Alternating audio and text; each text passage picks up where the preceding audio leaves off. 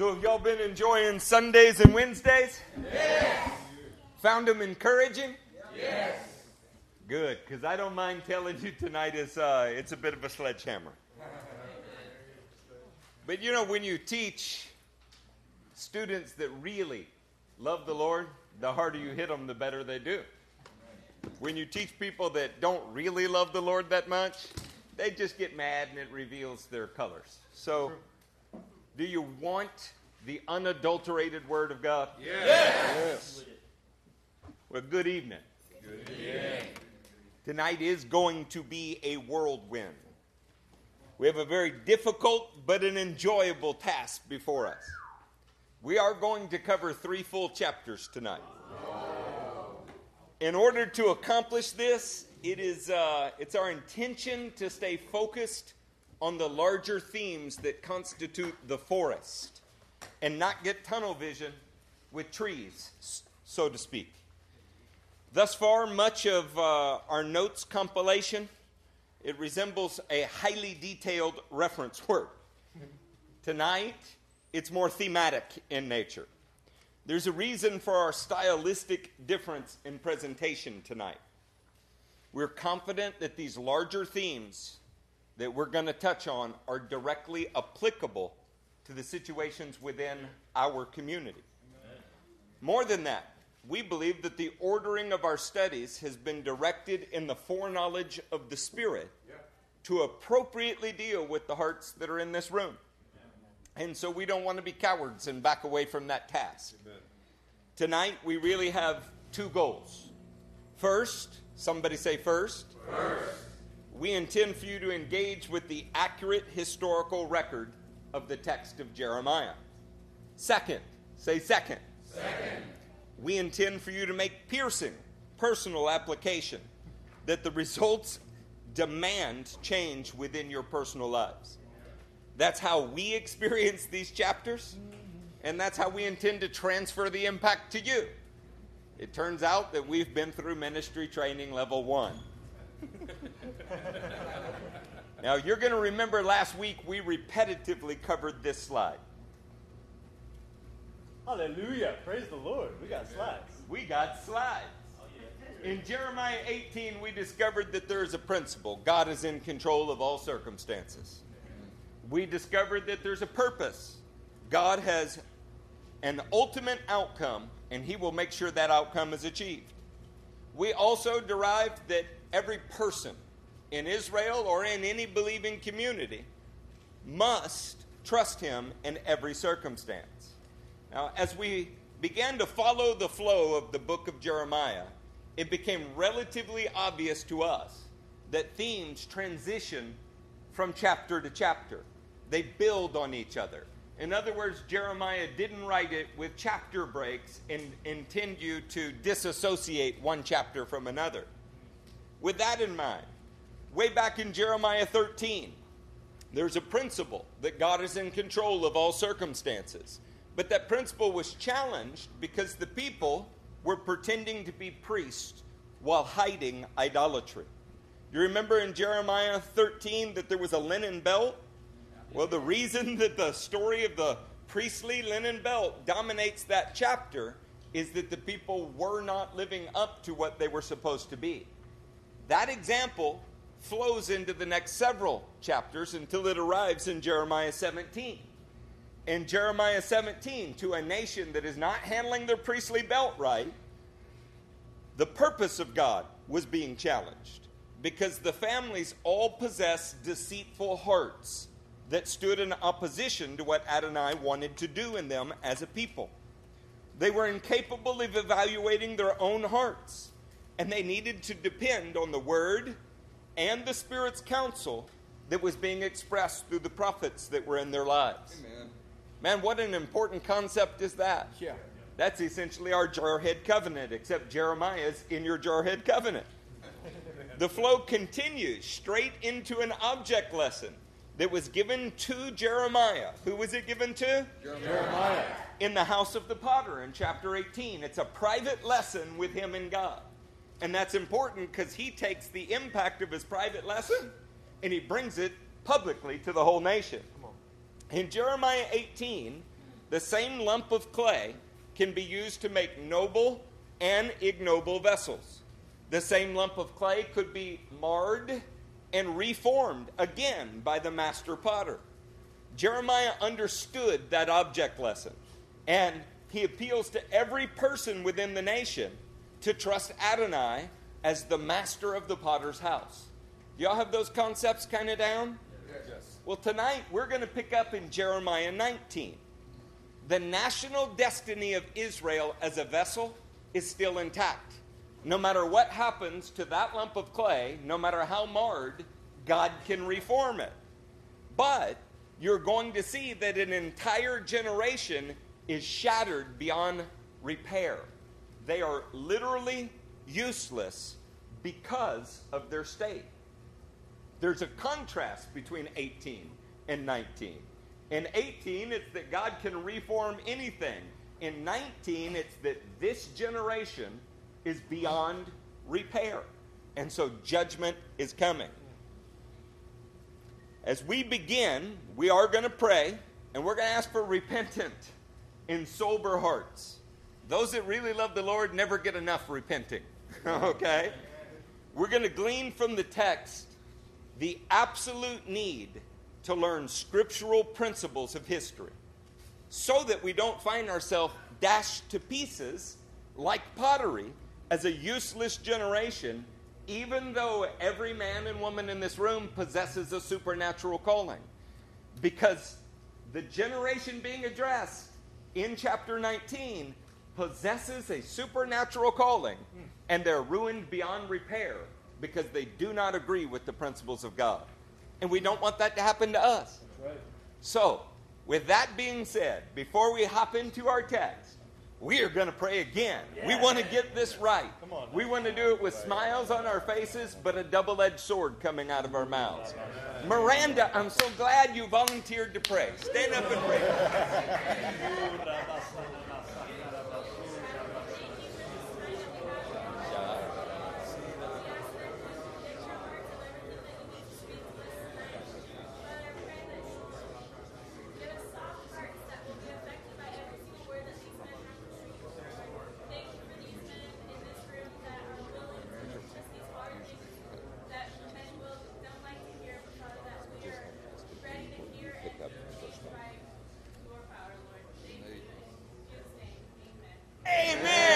Amen. Amen. Y'all feel refreshed? Yes.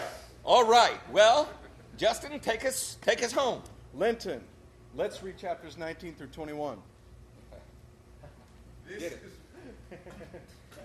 this is what the Lord says. Go and buy a clay jar from a potter. Take along some of the elders of the people and of the priests, and go to the valley of Ben Hinnom, near the entrance of the potsherd gate. There proclaim the words I tell you, and say, Hear the word of the Lord, O kings of Judah and the people of Jerusalem.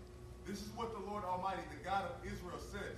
Listen, I am going to bring disaster on this place that will make the ears of everyone who hears it, hears of it tingle. Woo. For they have forsaken me and made this place of foreign gods.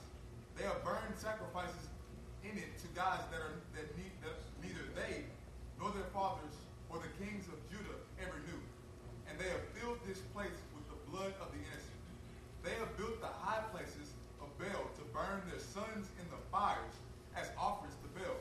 Something I did not even command or mention, nor did I eat, nor did it enter my mind. So beware, the days are coming, declares the Lord, when the people will no longer call this place Toka or the valley of Ben Hinnom, but the valley of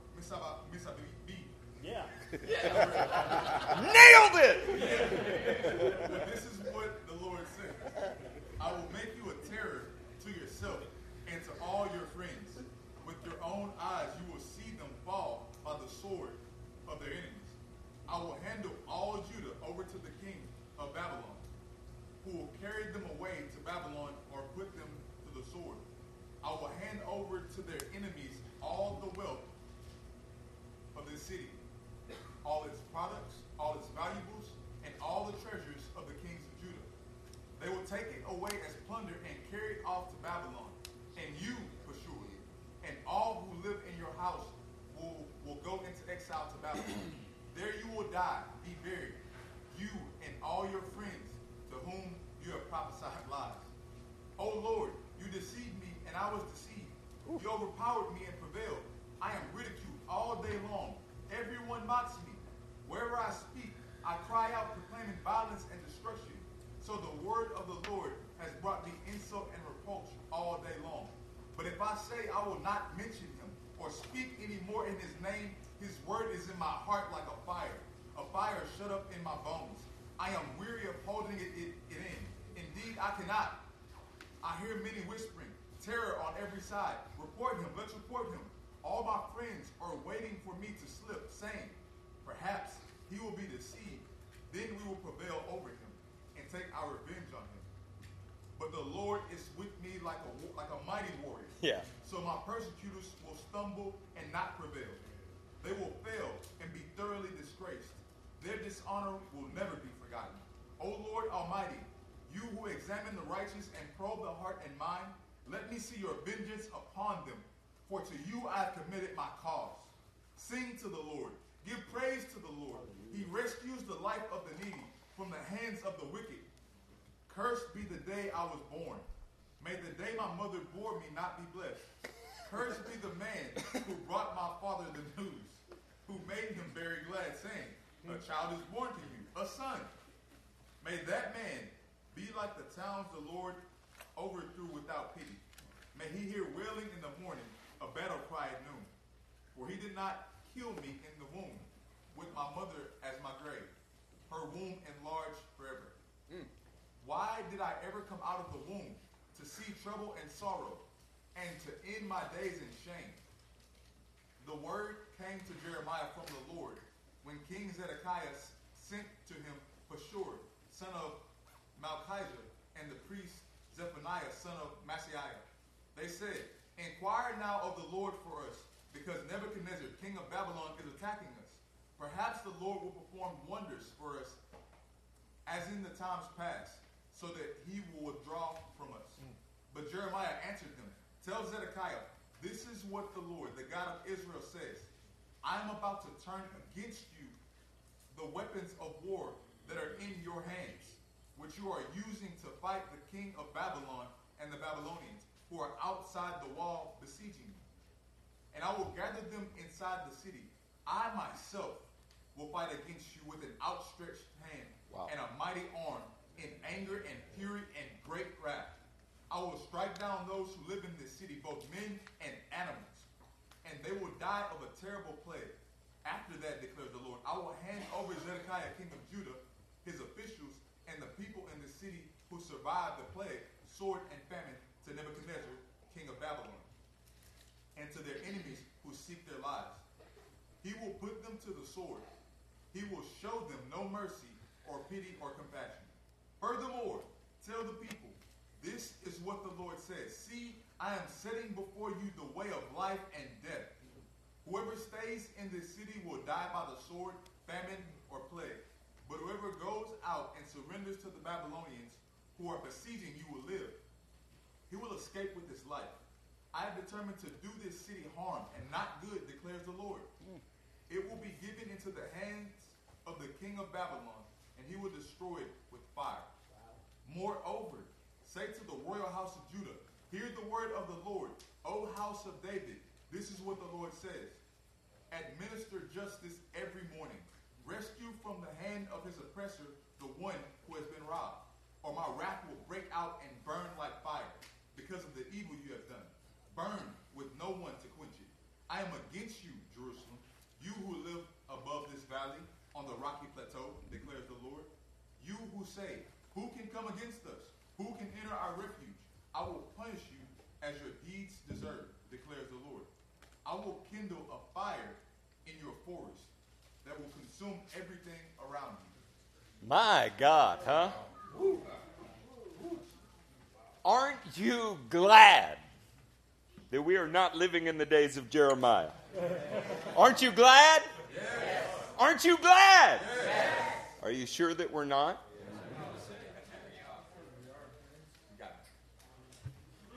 And on what are you basing your confidence? Because as I look around at our nation, I don't know that we're not living in the days of Jeremiah. In fact, I'm persuaded that we are. So we're going to have to get familiar with Jeremiah's life. Get familiar with the Lord saying something to you that maybe never previously entered your mind. Because your drop down list of Christian responses, well, it might be 200 years old. We better, we better wake up. We're going to go through the text tonight. I'm going to tell you up front. It's the last time I'm going to say it.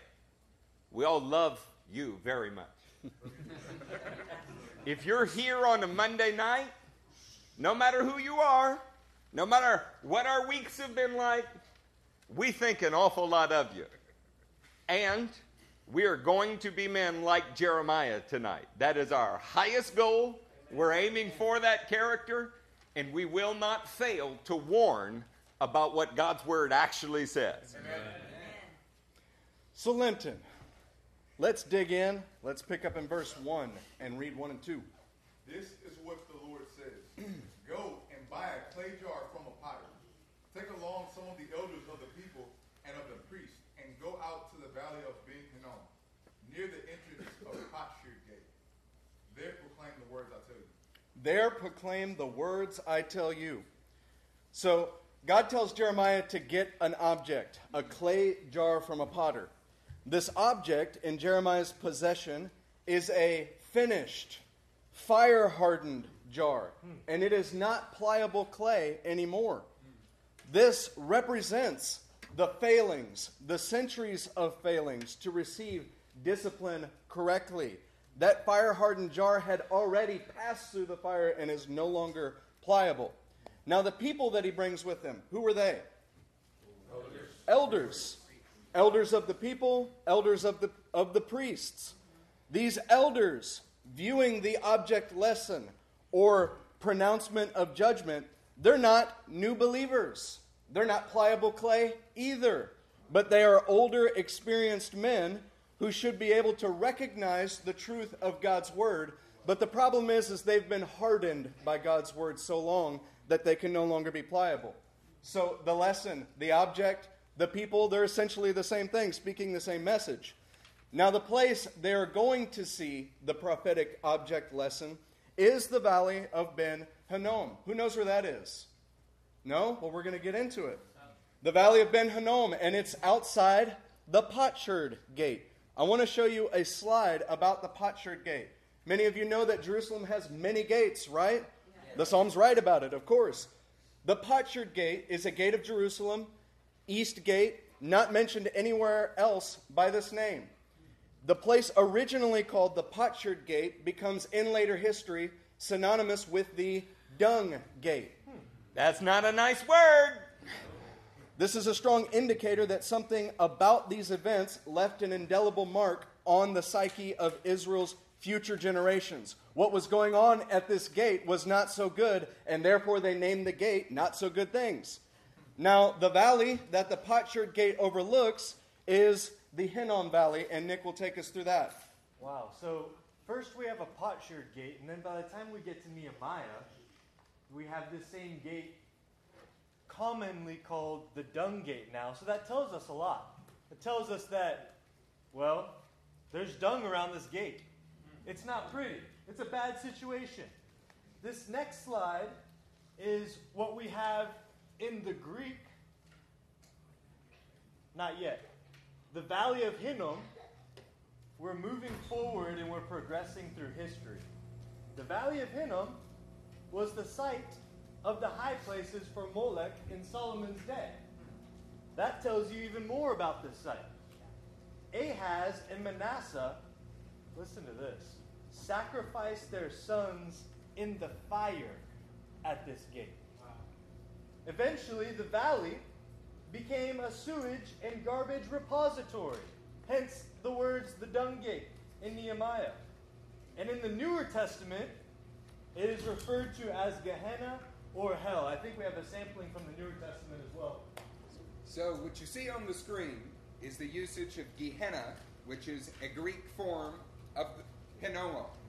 Now, just in case you missed a couple details earlier, Potsherd Gate, Dung Gate, same thing.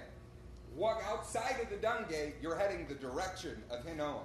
So these things are related in the Hebrew mind because of geography. They're all in the same region that are known for the things Nick just told you about child sacrifice, disposal of waste and sewage as a purposeful attempt to pollute the area and make it useless for idolatry. Now, as it makes its way into the New Testament, is what you see here.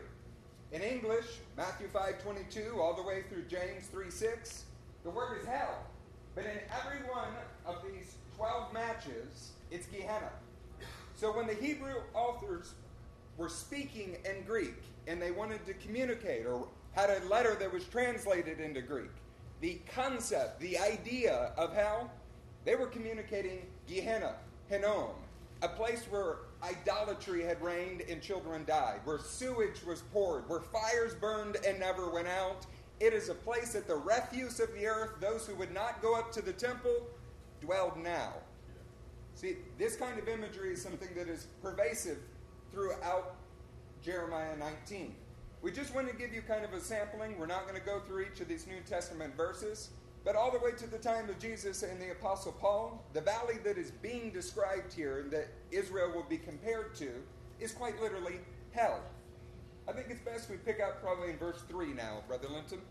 and say, Hear the word of the Lord, O kings of Judah and people of Jerusalem. This is what the Lord Almighty, the God of Israel, says. Listen, I am going to bring a disaster on this place that will make the ears of everyone who hears of it tingle. Wow. So we're standing in a gate, staring at a valley, bringing elders with us, and we have an object lesson for them.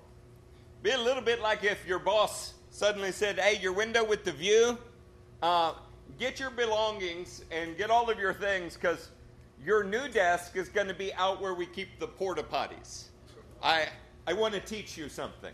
Okay, that's, that's a, a, a light reference to what is happening here. Uh, this is the very place Jesus described as what the lake of fire is like. And now in verse 3, we see a really interesting note.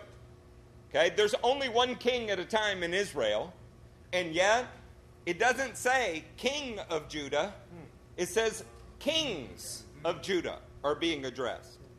This indicates a pervasive, long term, generational issue is being addressed. You ever heard the, the day the chickens come home to roost? Yeah. I mean, the culmination of a lot of events has led up to this point. God is not capricious. He's not like Allah. He doesn't change his mind. Amen. It has taken a long time for him to get to the place where he says the things that he does. Friends, that's good news for us. Yes. Okay? And this is, it's meant to be a kind of homiletic, to say kings of Judah. It's not unlike the homiletic in the book of Revelation. There are actually more than one homiletic going on here, but in the book of Revelation, do you remember it says, He who has an ear, let him hear what the Spirit says to the churches? It let you know that he's saying it to a specific group, but it's a warning to all. Well, what Jeremiah is doing is being said to a specific group, but it's a warning for all generations. It's commentary on the kings that came before, and it's a warning to all kings who would come after. Does that make sense? Yes. Okay. Now, it's that last phrase that uh, caught my ear. The ears of everyone who hears it will tingle. Ears tingling always has to do with impending judgment. Let me show you a slide. We're doing slides tonight rather than scriptural handouts because we have so much to cover.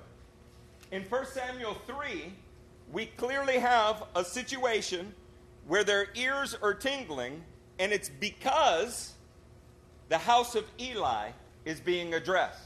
Judgment on the house of Eli. Now, what was the house of Eli supposed to be? Priests. In 2 Kings 21, on Jerusalem and Judah, that the ears of everyone who hears it will tingle. What are Jerusalem and Judah supposed to be if not the people of God? Okay? And then here in Jeremiah 19, where the kings of Judah are being addressed. I want you to notice that in every case, the Hebrew expression is meant to draw the attention of the people of God to what is happening. You follow me? We're not talking about judgment on the pagan nations.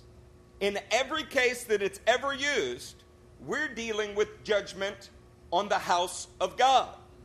So it's important for you in this house to understand that that Hebrew expression is meant to draw your attention to what is coming.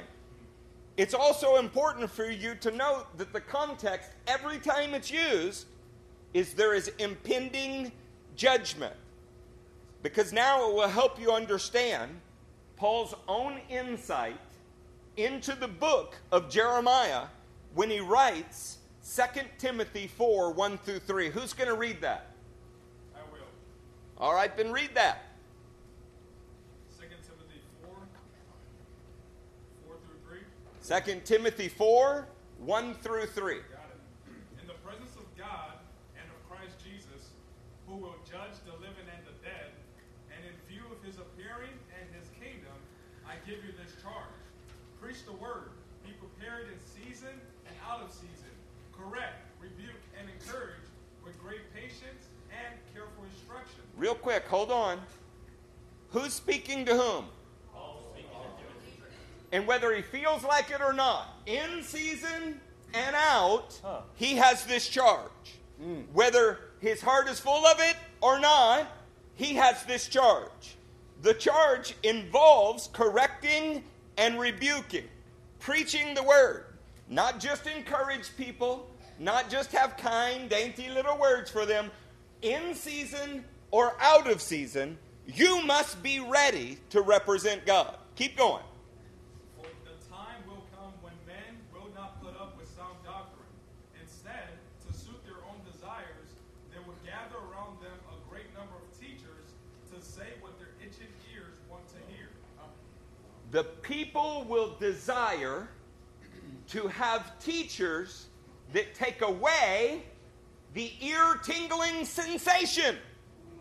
See, it's clear that those who purport to be in the house of God are in need of warning through the word, correction, and rebuke, because the tendency has always been for believers to prefer teachers that do away with their ear tingling sensations. They do not like to hear that Christians can be judged.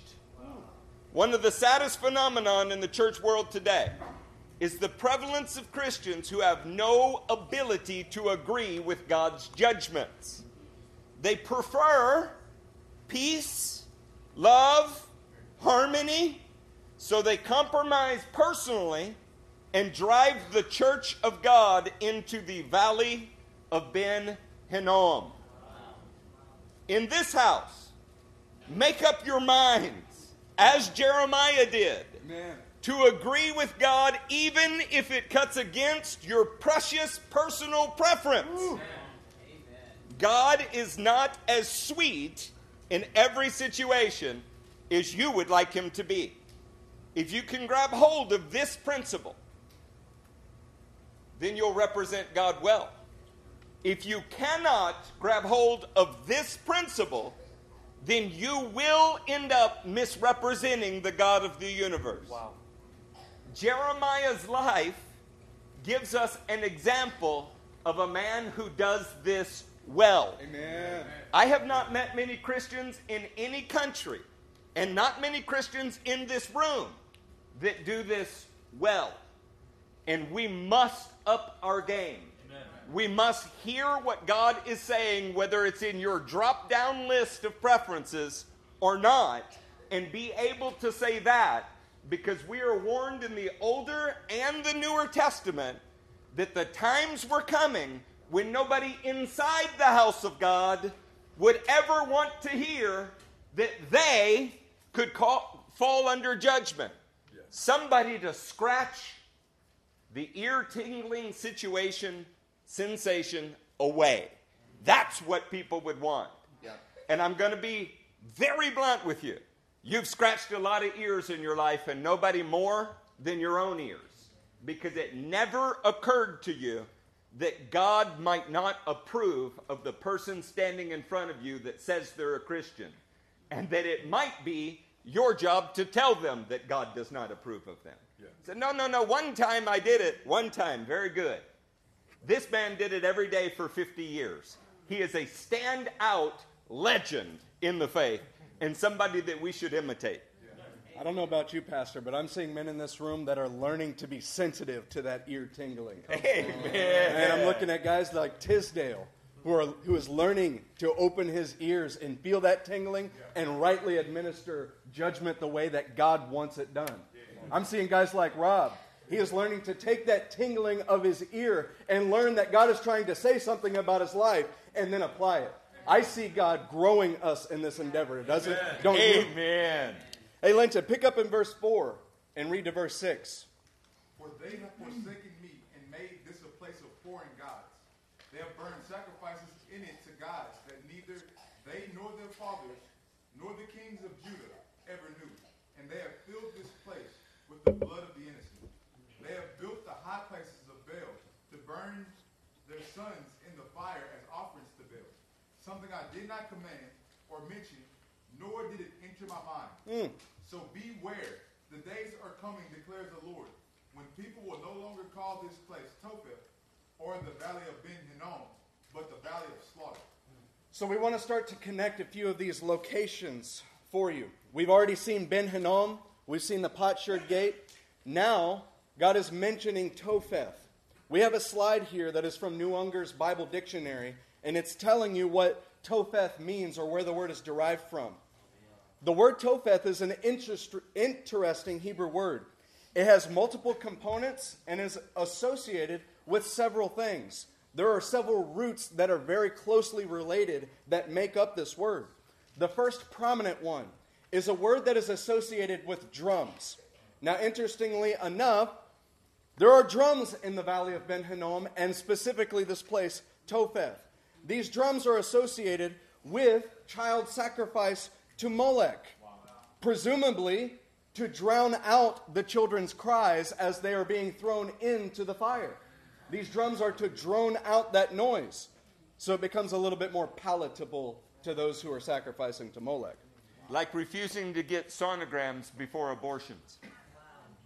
Just don't want to see it.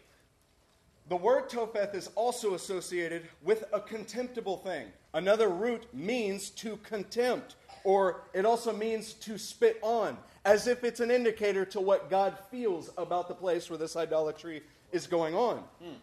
Now, Topheth seems to be a location within the Ben Hinnom Valley. In fact, it's neatly tucked into the southern portion of the Ben Hinnom Valley. Now, ironically, this hellish place was watered from the pools of Siloam in Jerusalem. Wow. The pools of Siloam sat oh at a higher elevation than this place Topheth, and they trickled down and fed this. Listen, saints, it is a special kind of hell when the people of God used the resources of heaven to extend devilish practices in to the lives of others. We see that also often all around us. People come into this body and they, they are gathering in the heavenly rain that God is pouring out upon our body, but then they go and they extend devilish practices into the lives of others by not requiring them to walk like God walked. Or more, more appropriately, for us very specifically, when we agree with or do not separate from those who do these practices. That is how you become a recipient of God's healing waters like Siloam. You experience it yourself, and yet you refuse to go and do what God says for other people. Tell them the truth about what his character requires. We need to learn from the life of Jeremiah. He was a man in the land. He drunk from the heavenly rains, and yet he produced a crop exactly like what God wanted him to do. He did not get to choose what kind of crop he wanted to produce. He simply was a recipient of what God was doing in his life, and he said exactly what God told him to say. I know Assad the lion killer back there is learning to make these distinctions. Yeah. I I know that the Hall family is drinking from new heavenly waters. Mm-hmm. I know things are getting clear. When the righteous stop giving way to the wicked, the spring gets clear. Otherwise, it's muddy, according to the Proverbs. You know, Pastor Eric, I was going to say how proud I am of Paul and Nick Rosales Come and on. their renewed distinction every day and their growth in this way. They have truly experienced the pools of Siloam, the pools of heaven in their own life, and they are constantly renewing that distinction and being like Jeremiah in their life. Yes. Putting the character of God on display Amen. for those who desire it. Yeah. Let's move on to verse 7. In this place, I will ruin the plans of Judah and Jerusalem. I will make them fall by the sword before their enemies, at the hands of those who seek their lives. And I will give their carcasses as food to the birds of the air and the beasts of the earth. This is rough. I, I will ruin the plans of Judah and Jerusalem. I'm going to give their carcasses as food to birds and beasts. This is not the plan. It's not the intended destiny for the people of God. Deuteronomy 4 talks about them having the word and living long and prosperous lives in the land of promise. And yet we're here at this point. It's the consequence of this generation's sinful disobedience. Hmm. If God judges his own people in this way, what will be the outcome of those who are not inside of his house, but who are outside of his house? Wow. 1 Peter 4, it actually draws from this idea when Peter says, hey, it's time for judgment to begin inside the house of God. And if it begins inside, ooh, what's going to happen to those who are outside? The prophets make it abundantly clear that what God did to his people in the book of Jeremiah is the destiny of all the nations who will not serve him. Did you hear that? Judgment begins inside of his house, but by the time we get to the times of the end, and as we begin to read through Revelation, we clearly see wow, the whole world is going to be going through a very similar process that Israel is going through in Jeremiah right now. If you're interested in that, in your free time, we would encourage you. Study passages like Deuteronomy 28, 1 Kings chapter 21, Ezekiel 38 and 39. Come on, Acts 2. How about Matthew chapter 24, speaking about the end times? And finally, Revelation 19. And we can assure you that you will see the connections between what God does to disobedience in his house and what he will do to disobedience in the rest of the world. If it's hard for the righteous to be saved, what will be the outcome of the ungodly? We've eliminated the hard for the righteous to be saved. We've made it so easy. All you have to do is nod in agreement. It's not true. It's never been true. Let's pick up in verse 8. 8 through 9. I will devastate this city and make it an object of scorn. All who pass by will be appalled and will scoff because of all its wounds. I will make them eat the flesh of their sons and their daughters, and they will eat one another's by the enemies who seek their lives. Now, this is about as shocking as it gets.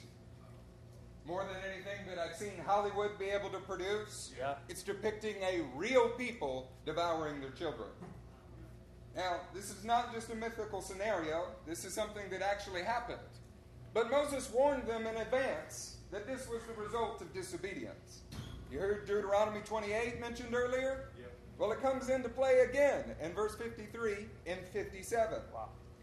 It happened to the northern kingdom in 2 Kings 6, 28 through 29. They began devouring their children while they were under siege. Now, consider Judah. Judah had the words of Moses and knew that disobedience would produce this. They watched their brothers in the northern tribes disobey and then devour their children. How much more culpable are they than all those that have gone before them? Yeah. Now, just in case you think it's a veiled threat, Lamentations 2, verse 20 says that it happened. Jeremiah is lamenting about the events that he personally prophesied would happen, but then he had to live through them happening. Wow. And it left a mark on him. Now, I've never minded clinching with brutal passages because the Word of God cuts me. It causes me to reckon with it. Come on. There are a few connections that I would like you to wrestle with here. On a passage that is so shocking, it's easy to dismiss it as somebody else's problem. Now, whether we're talking about golden calf incidents, child sacrifice to Moloch, visions for careers, there's idolatry that is present in our lives that we eat the fruit of. You notice how they were sacrificing their children and now God is making them eat their children? How that works its way around. Now, in this body, we have spirit filled believers that want to build generational ministry. Is that right? Yes. And we would never consider gnawing upon a child. Hopefully, right? Yes. I'm just checking. I'm looking to see what your response is to that. You never know. Because Deuteronomy 28 says that the most sensitive and compassionate of the women in this room, when you harbor idolatry, you will devour your children. To be honest, while we're discipling your sons, I can see the areas that sinfulness has been devouring their lives. We can see in areas of marriages where your spouse's confidence has been devoured through bad leadership over years. I can see in my own life, to the same point, the areas that I have personally devoured things by choosing idolatry. Now, as we clinch with this for just a minute, it's important that we do not dismiss the seriousness of these truths as just an allegory or an analogy. It's not. Relationships that are idolatrous in our life, whether it be your friends, your family, you will have to eat something that is abhorrent and is killing those that you love when you harbor them. Wow. We have to reckon with that. There is no simple I'm sorry and it's over with. There will be something that is devoured. Many of us have idols in our lives that we gloss over. But one that we've been dealing with a lot lately that is easily identifiable as a man that cannot demand action based upon what the Word of God says. It's because they're an idolater. Now, how can we make such a blanket statement that a man who cannot demand action of others based upon the Word is an idolater? Well, it's because it comes from a very simple, plain point, one that is even pushed out through the Scripture. Your ministry comes from your own home, and first and foremost with your own interaction with the Word. So if you're unable to demand action in your own life because of what the Word of God says, how will you ever be able to do it of anyone else? These are areas that we've made idolatrous compromises that are devouring the fruit, that are devouring the generations that are ahead. Do you, do you remember that when they worshiped the golden calf, what Moses did? Yes, he ground it up. He ground it up and made them drink it. Nothing's changed about the heart of God. Now, every year, everywhere that we teach the ministry training class, the hardest thing to learn to do is demand a response from the people. Yes. So let's just get to brass tacks in the math equation. Why is that? Because you do not demand a response of yourself. And if you don't learn to draw these clear lines in your personal life, you cannot be used to draw them in other people's lives. Thus, some people in the body of Christ are hated because they're confrontational, and others are universally loved because they misrepresent God. Hmm. But that's not who you are. At least not who you want to be. I know Carlos is making huge strides in this area. I've been watching him. His revelation is in the love of the Father, and yet he tells me some of the most piercingly true things that make me go back and examine my own heart. That's a good brother. That's a good brother. Yeah. That's what we want from each other. He, he'll call me before a meeting and say, hey, don't you think the whole family of God should be involved in that decision? And I'm like, oh, I'm leaning on my own arm. I forgot. This doesn't depend on me. We're all a family. See, you, you take the clear lines that God has made for you, that you see in the Word, and then you can start to see other situations clearly. We'll reverse engineer that. If nothing's clear for you and God loves everybody and He's the Stay Puft Marshmallow Man who wants to hug them all, that's because that's how you would like Him to feel about you. It's most always directly related to you have hidden sin in your life that is periodic, that you never get completely rid of, and because of it, you feel like He's shown you such mercy. How could you dare draw a clear line for someone else? Oh, mm. There might not be mercy for either one of you. How would you know if you don't get rid of the idol in your life? Wow. But that's not who you are.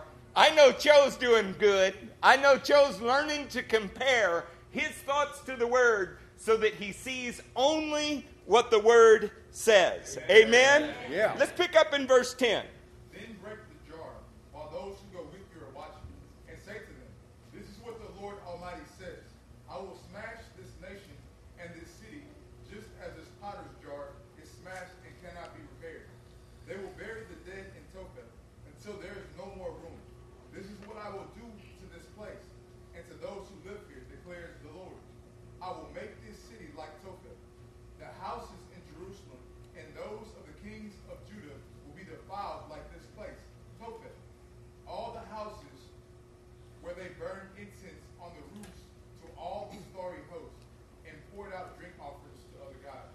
Now, I know because this is scripture, we kind of just read through it and it doesn't have any effect on what, how we really feel about this. But you have to imagine Jeremiah has just taken the elders of a nation with him to a specific place.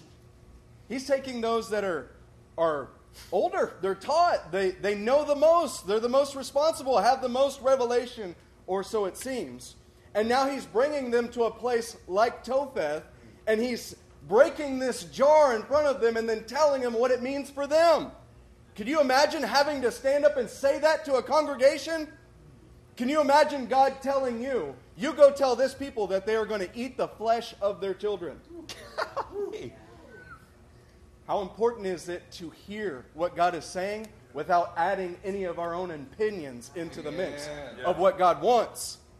You're going to eat the flesh of your children, but the Lord so much He still loves you. Come here, let me hug on you. You're going to eat the flesh of your children. Are you angry with me because I said that? You see, the point is, is Jeremiah is standing with God regardless of what it cost him, and now he's making a prophetic announcement. This prophetic pronouncement, it started in chapter 18 with a lump of clay, but it's not a lump of clay anymore. It has been made, and now it's too late. The jar is now broken for this generation. How would you like to be the guy that says, There is no hope?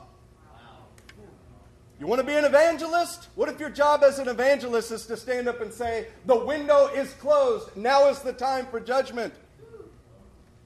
Jeremiah is saying it's broken for this generation and it will not be put back together for them. Mm. The lump of clay that is Israel is still going to be formed, though. The lump of clay, the original root, that lump will be reformed, but this generation will not. They're smashed beyond recovery. The extent to which this prophetic picture permeates the Bible, this smashing to pieces, it would be difficult to overstate, but we're going to give you a slide to give you a small glimpse. These are indirect references to Jeremiah's time. And we see Luke 19, 43 through 44. This is Jesus looking at Jerusalem and weeping because he knows they will be dashed to the ground like a pot. Revelation 2:27, it's talking about Jesus and the nations and he will dash them to pieces like pottery. Ooh. Psalm 2:9 is a prophecy about the Son, the Mashiach, and it says he will smash the, the nations to pieces. So the terrible truth is that the nations were to be dashed to pieces like pottery. And instead, because of disobedience, it is happening to a generation of Israel. It is a sad, sad time when what is supposed to happen to the Gentile nations is happening to God's, the apple of his eye, his own sons. But before we move on to 14, verse 14, take note of an important issue in verse 4, 13. They are being made like Topheth. Did you see that? That's not very nice for Jeremiah to say, but it is what's happening.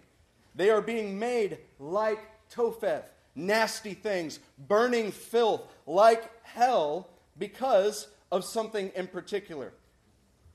That comes from verse 14. 13. 13. Linton, would you read that again, and then Nick's going to explain it for us. All the houses where they burned incense on the roofs to all the starry hosts and poured out drink offerings to other gods. Where did they burn incense again? On the roof. Hey, any of you guys with us when we were uh, reshingling our roof a few months back? Yes. Thank you. You got it. Yeah, thank you, by the way. That was amazing. We couldn't have done it without you. That is the picture that you need to get outside of your head. Because that's not, not right. at all what we're talking about here. Yeah, the, us on top of the roof, almost falling off in the middle of the night. It's 4:30. it's wet. It's beginning to rain. It's cold. Yeah. That's not what we're talking about. No. The roof is actually a very important part of society in the Middle East. When we're speaking about a roof, you should picture your living room on top of your house. Like like a place that you would go to relax, a place that you would go to go study. Like your leisure area in your house, maybe. Maybe you, you planted a garden up there. It's where you went to enjoy a cool, a cool breeze. The men of Jeremiah's day honored celestial powers. Did you, see, did you hear that? Yeah. On the roofs to starry hosts. Poured out drink offerings to other gods. We're not, not talking about natural physical things. We are talking about celestial realm and celestial powers. So when they go up to their roofs and in their leisure time, the time that, oh, this is my time, man, I'm just going to go and hang out, they're using that time to sacrifice to Ooh. celestial powers and to participate in idolatry. Come on. Men and women of LCM, we've got to address you tonight. We must learn from Jeremiah's life that what you do in your leisure time might mean more to Yahweh God than what you preach about or what you look like in front of other brothers and sisters in this room. Yeah. Your leisure time, in your places of leisure, those places have a way of revealing what you truly love, mm. what you are truly prioritizing in your life. What are you doing in your time of leisure? What are you doing when you just want to kick back and relax? Where does your mind drift to? We need to learn from Jeremiah tonight, church. We need to learn from the times of Jeremiah and get our leisure time right. The reason that we're taking the time to help you with Middle East culture, to understand what a roof is like, is because we have an, a, a, fine way of acting as if there are not idols in our lives. Yeah. If you can't wait to get home and sit in your La-Z-Boy so that you can watch something produced by demons, or demons running around on a field for men's glory, then how can we not say that we're sacrificing to celestial powers hmm. in our leisure places? Okay? We have to be very careful about this because these are the people of God. This is not a somebody else problem. This is a you problem. This is a me problem. And I don't want to end up dashed to pieces like pottery. I want to be pliable in his hands. Amen. Even when I find I'm marred, I want to be transformed into what he called me to be. That doesn't happen if we accommodate ourselves by saying, well, that was back then. I don't have a statue to Allah on my roof. No, you don't have a statue to Allah on your roof, but I bet seriously you got some idols in your leisure places in your life. Look, we're going to transition to verse 14, and uh, I think you can tell we could bury that in the earth if we wanted to, but I'm of the persuasion that those of you that have a soft heart already heard us. Yes. And if I hit it 14 more times, some of you are still not going to hear me. So I'm just going to let it rest on you and let you contemplate it. Rather, why don't you pick up in verse 14, and we're going to learn more from the life of Jeremiah. Jeremiah, Amen. Jeremiah then returned from Topheth, where the Lord had sent him to prophesy, and stood in the court of the Lord's people, the Lord's temple, and said to all the people, Good job, Jeremiah. You went and proclaimed it to the elders of the priests, to the elders of the people. You stood next to the gates of hell and smashed that jar and you told them what was true. Time to go home and watch TV on your La-Z-Boy now? No. No. He's not nearly done yet. I'm continually impressed by the life of Jeremiah. Come on. He takes what happened in that moment and he brings it to the temple courts. Come on. So that there is no man, woman, or child that is without excuse, but they all hear the word of the Lord. Hmm. Now, another man named Isaiah largely prophesied a message of hope and a vision of future peace. That's probably why most Christians love to read Isaiah. I imagine Isaiah's job was a good bit easier some days. He was a friend of men like Hezekiah. But Jeremiah, however, had the unenviable task of prophesying unavoidable judgment in addition to Isaiah's topics. And not just in a private conversation, but in a public format. Maybe that's why people tend to only quote select passages from Jeremiah 29 11. I know the plans I have for you, says the Lord. Plans to prosper you. Ignore the context. Ignore the context. Don't read what's before it or after it. It's all good. It's not. They were eating their children when he said it. Or a favorite one, Jeremiah 31. I just saw it up on a wall a little while ago. I have loved you with an everlasting love. What you're missing is that they have just been burned to the earth, and there's like 5% of the population that is now being restored back to health. But we love to quote that passage. All the while, we do not want to clinch with the life and body of work that Jeremiah is. Saints, if we can boldly stand up and share God's love, that is a good, righteous, and holy message. But everyone wants to hear that. Men of God, you have to honestly ask yourself can you also stand with God and tell those that believe they are in God's house that they are under the judgment of hmm. God?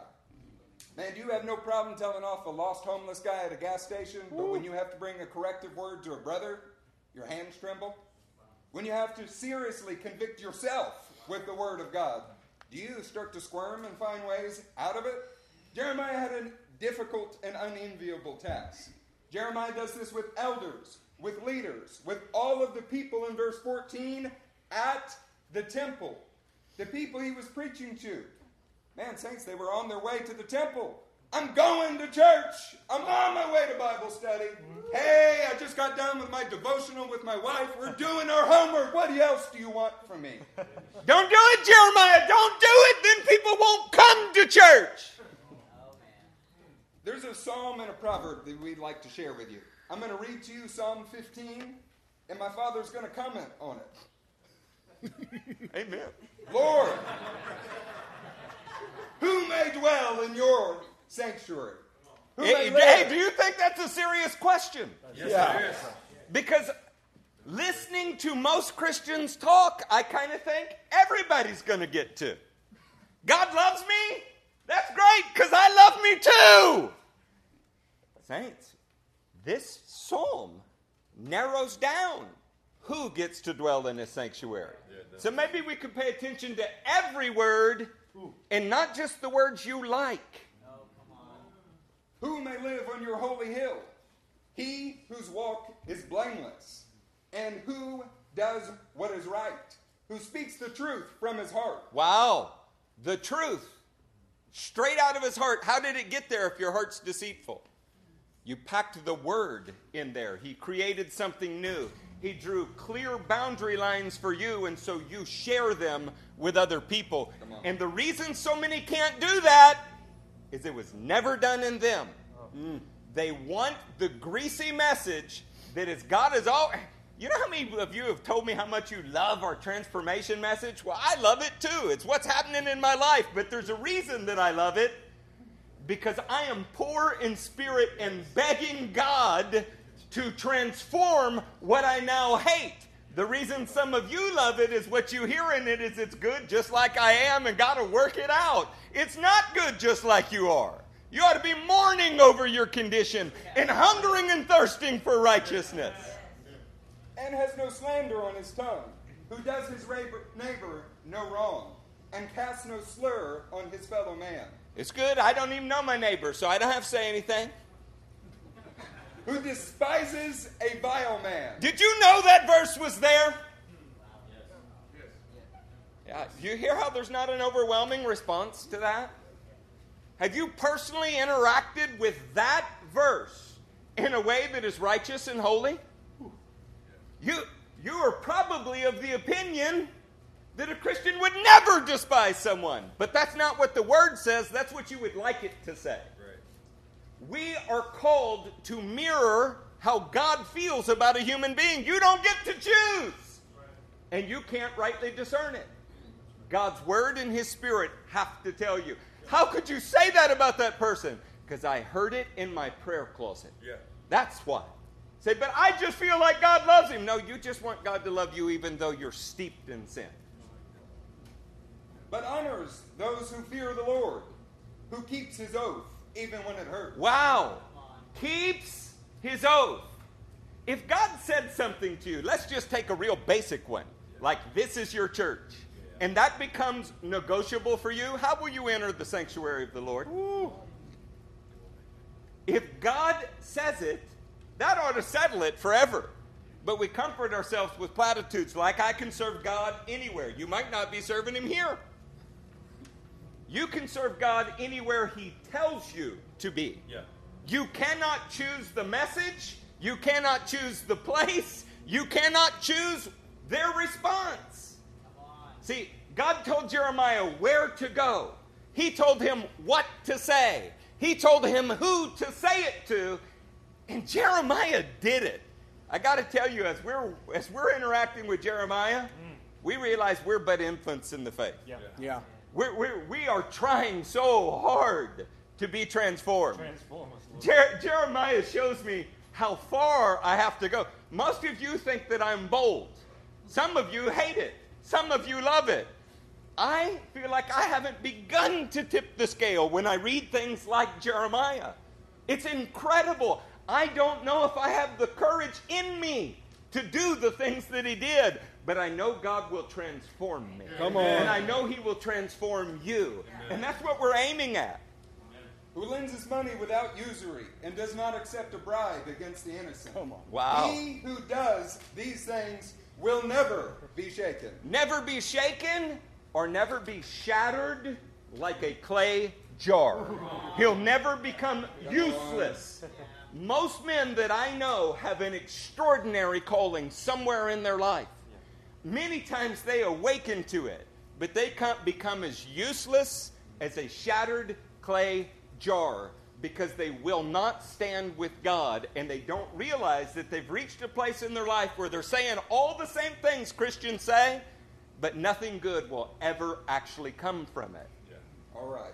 It's confession time. I switched our order of operations because I wanted the next scripture, and I had him do Psalm 15. Proverbs 28, verse 9. He's telling the truth. If anyone turns a deaf ear to the law, even his prayers are detestable. Take that out of the Word of God. I'm going to give you the next verse because it has hope in it. I did, did they hear the first verse? But it relates to Psalm 15. How many of you have read Psalm 15 at some point in your life? Yes. You've read it, you know it, but he asked you if you knew when it said, despises a vile man. Saints, we've been preaching messages like, you die. You have to experientially know the word. So, what does it mean to turn a deaf ear to the word, to the law? It means that you've been hearing it all your life, but you have not taken hold of it yet, and even your prayers are contemptible until you do what it says.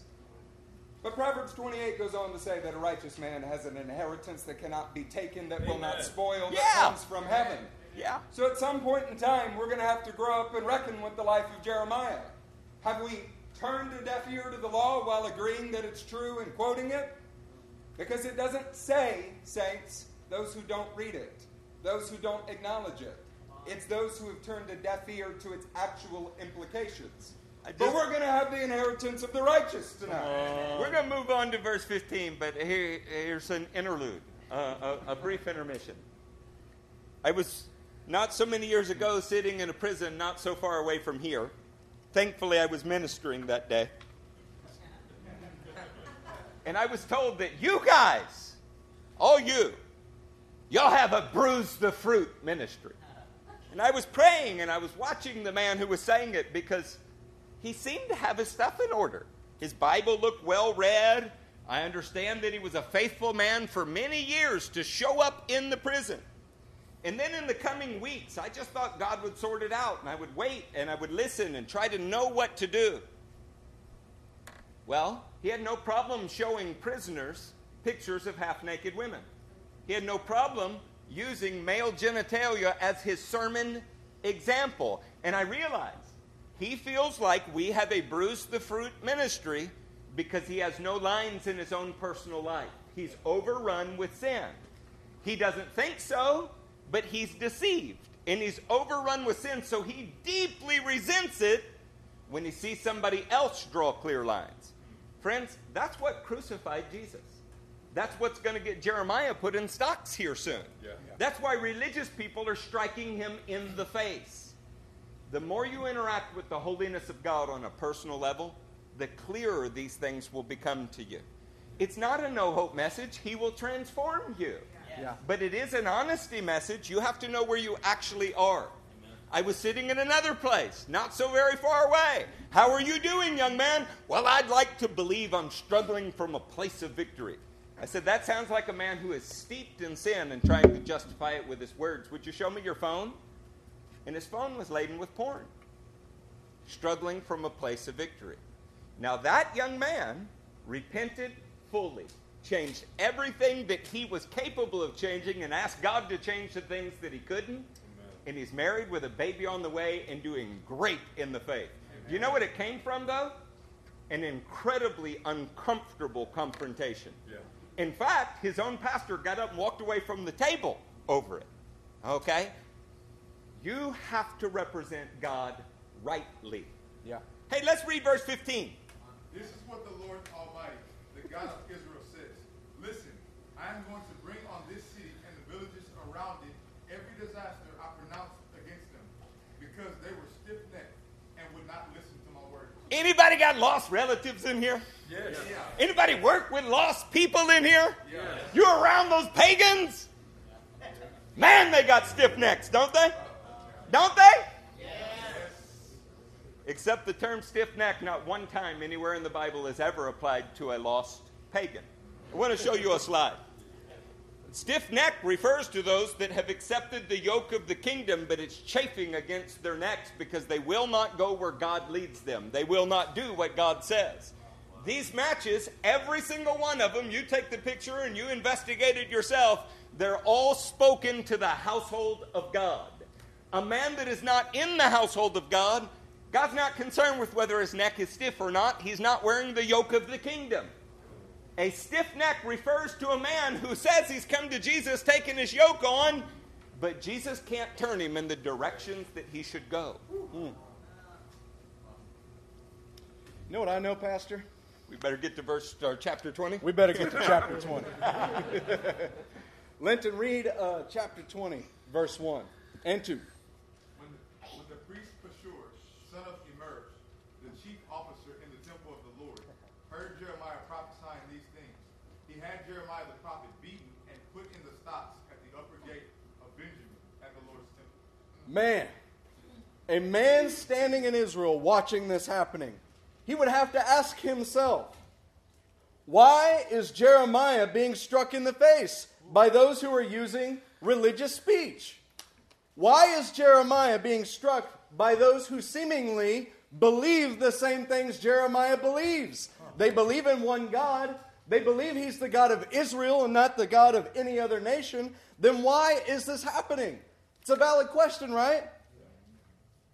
If the same man was a discerning man, he might also ask himself, why was it that I also was not struck in the face? I mean, doesn't that really beg that question?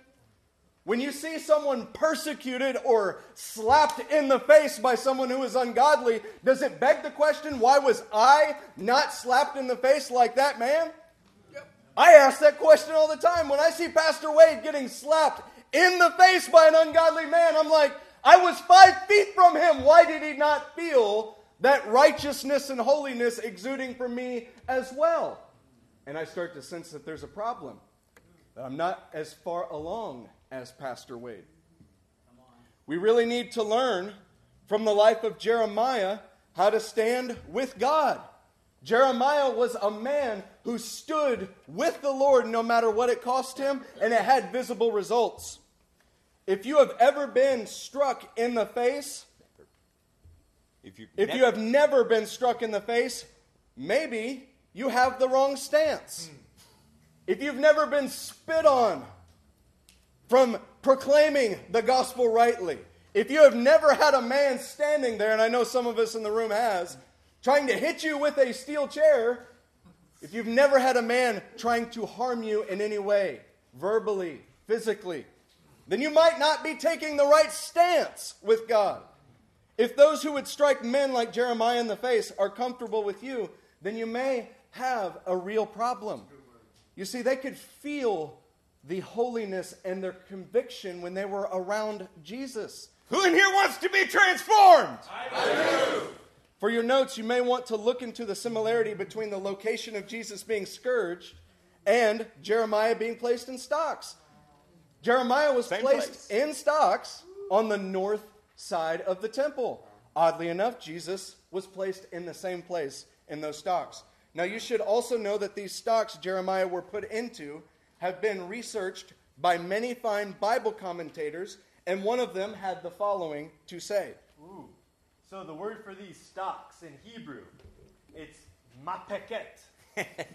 Got it? Nailed it! I think I nailed it.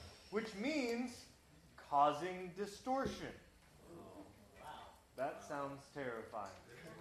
His ankles, wrists, and neck were in this, but in such a way as to be very uncomfortable. Like his limbs were stretched beyond their proper limits. This is a public thing, and according to the Hebrew, painful. Thank you for the clarification. Let's read verse 3, and we're going to tie this in with verse 3. The next day, when Pashur released him from the stocks, Jeremiah said to him, The Lord's name for you is not Pashur, but Magor Misabib. Nailed it, brother. Imagine what Jeremiah must have felt as soon as those stocks were lifted from him. Ooh, a little bit of relief finally after a full day being What- stretched out, his body going in contorted directions. So Pashur's there, and Jeremiah looks at Pashur cat and he's like, "Oh, you're so sweet, little Pashur cat." Uh, I feel mean, I just want to get back to my rooftop, you know?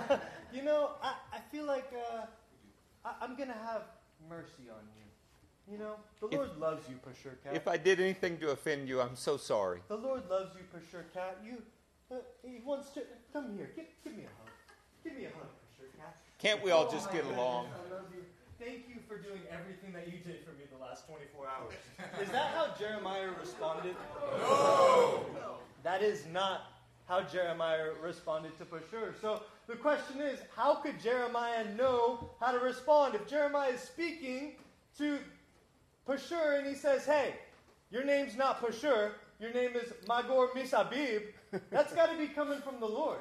He must know how to correctly represent the Lord his God. We have a slide for this. Pashur, it has a couple different meanings. First of all, Rashi, he says this.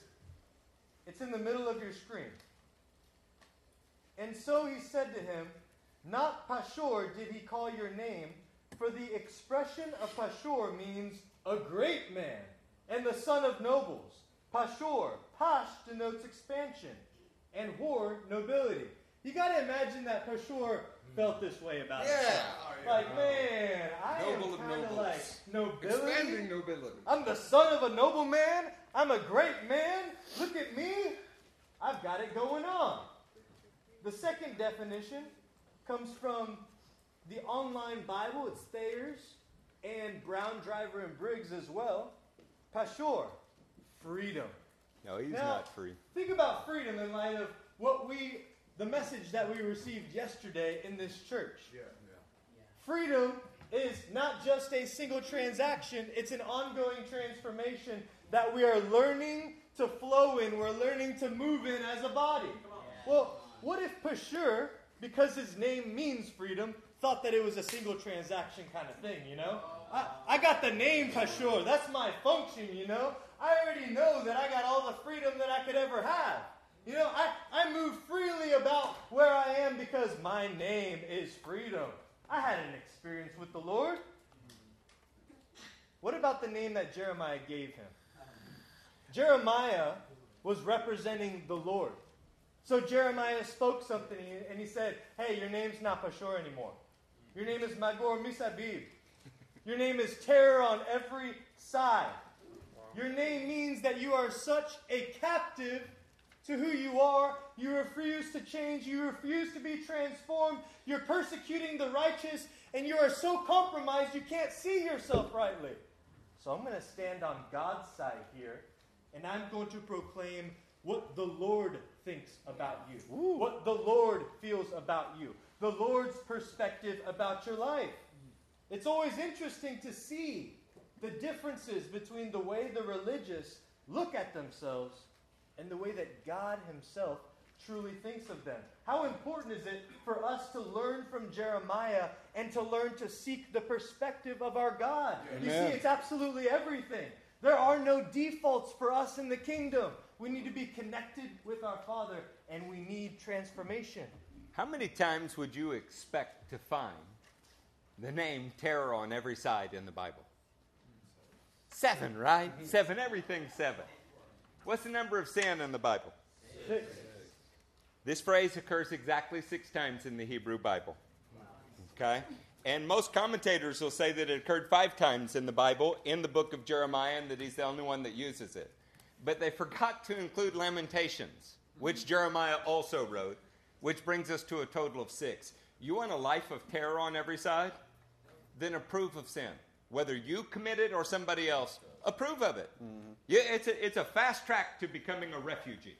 Let's pick up in verse 4 and go down through 6. For this is what the Lord says I will make you a terror to yourself and to all your friends. With your own eyes, you will see them fall by the sword of their enemies. I will hand all Judah over to the king of Babylon, who will carry them away to Babylon or put them to the sword. I will hand over to their enemies all the wealth of the city, all its products, all its valuables, and all the treasures of the kings of Judah. They will take it away as plunder and carry it off to Babylon. And you, Pashur, and all who live in your house will go into exile to Babylon. There you will die and be buried, all your friends to whom you have prophesied lies. Look, the historical account quite clearly proves Jeremiah's prophecy to be accurate. I hope this evening that you do not experientially know his prophecy to be accurate. but for sure, like most men who had high opinions of themselves, he simultaneously possessed extraordinarily poor discernment in his own life. Now, men like this often tend to prefer circles where their prophecies are accepted. Their interpretation of the word is accepted to alleviate their position. But what I really want to highlight is the contrast to Jeremiah. We stated earlier he represented the Lord, but let's be real for a moment. You just had the uh, refuse beat out of you. Your temptation would be to say nothing at all and get out of there as quickly as you can oh, yeah. because you don't want to go right back to the stocks. But Jeremiah was able to stand with the Lord without wincing. His witness didn't wince. He didn't shy away from the difficulty that was associated with speaking God's word to his people. Now, when he speaks, he never shows more compassion than God. Yeah. And he also expresses exactly what God's heart is. He never alters it, not to fit his own preference or anyone else's preference. And he is a legend in the word that is like hearing the prophet Elijah speak. These men stood for God and for no one else. Yeah.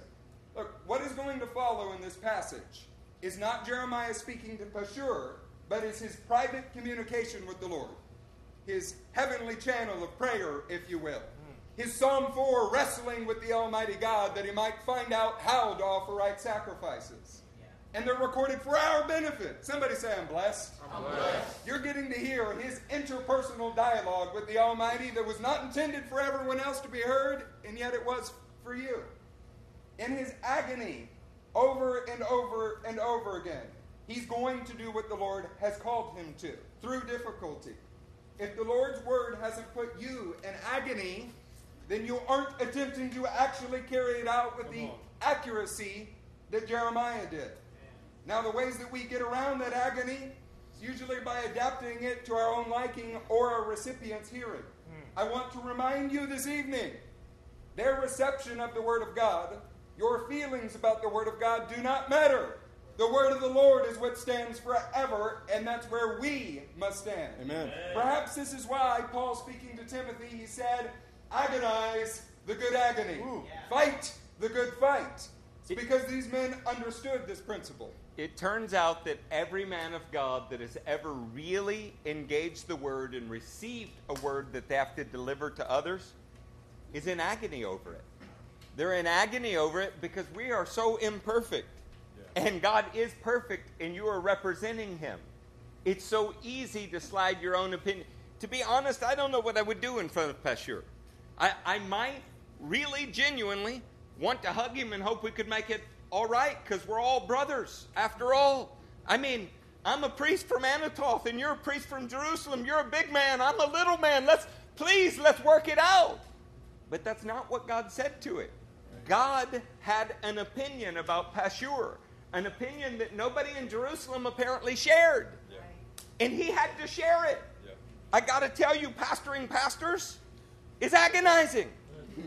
Their congregations love them, they love themselves. It's difficult to say something that God once said based on the word because I want them to love me. I want their congregations to love me. I mean, we're all family, right? But if you do not do it, you also do not see the kingdom move forward correctly. Yeah. Okay? Look at these next few words, and uh, let's, let's read verse 7. Oh Lord, me and prevailed. I am ridiculed all day long. Everyone mocks me.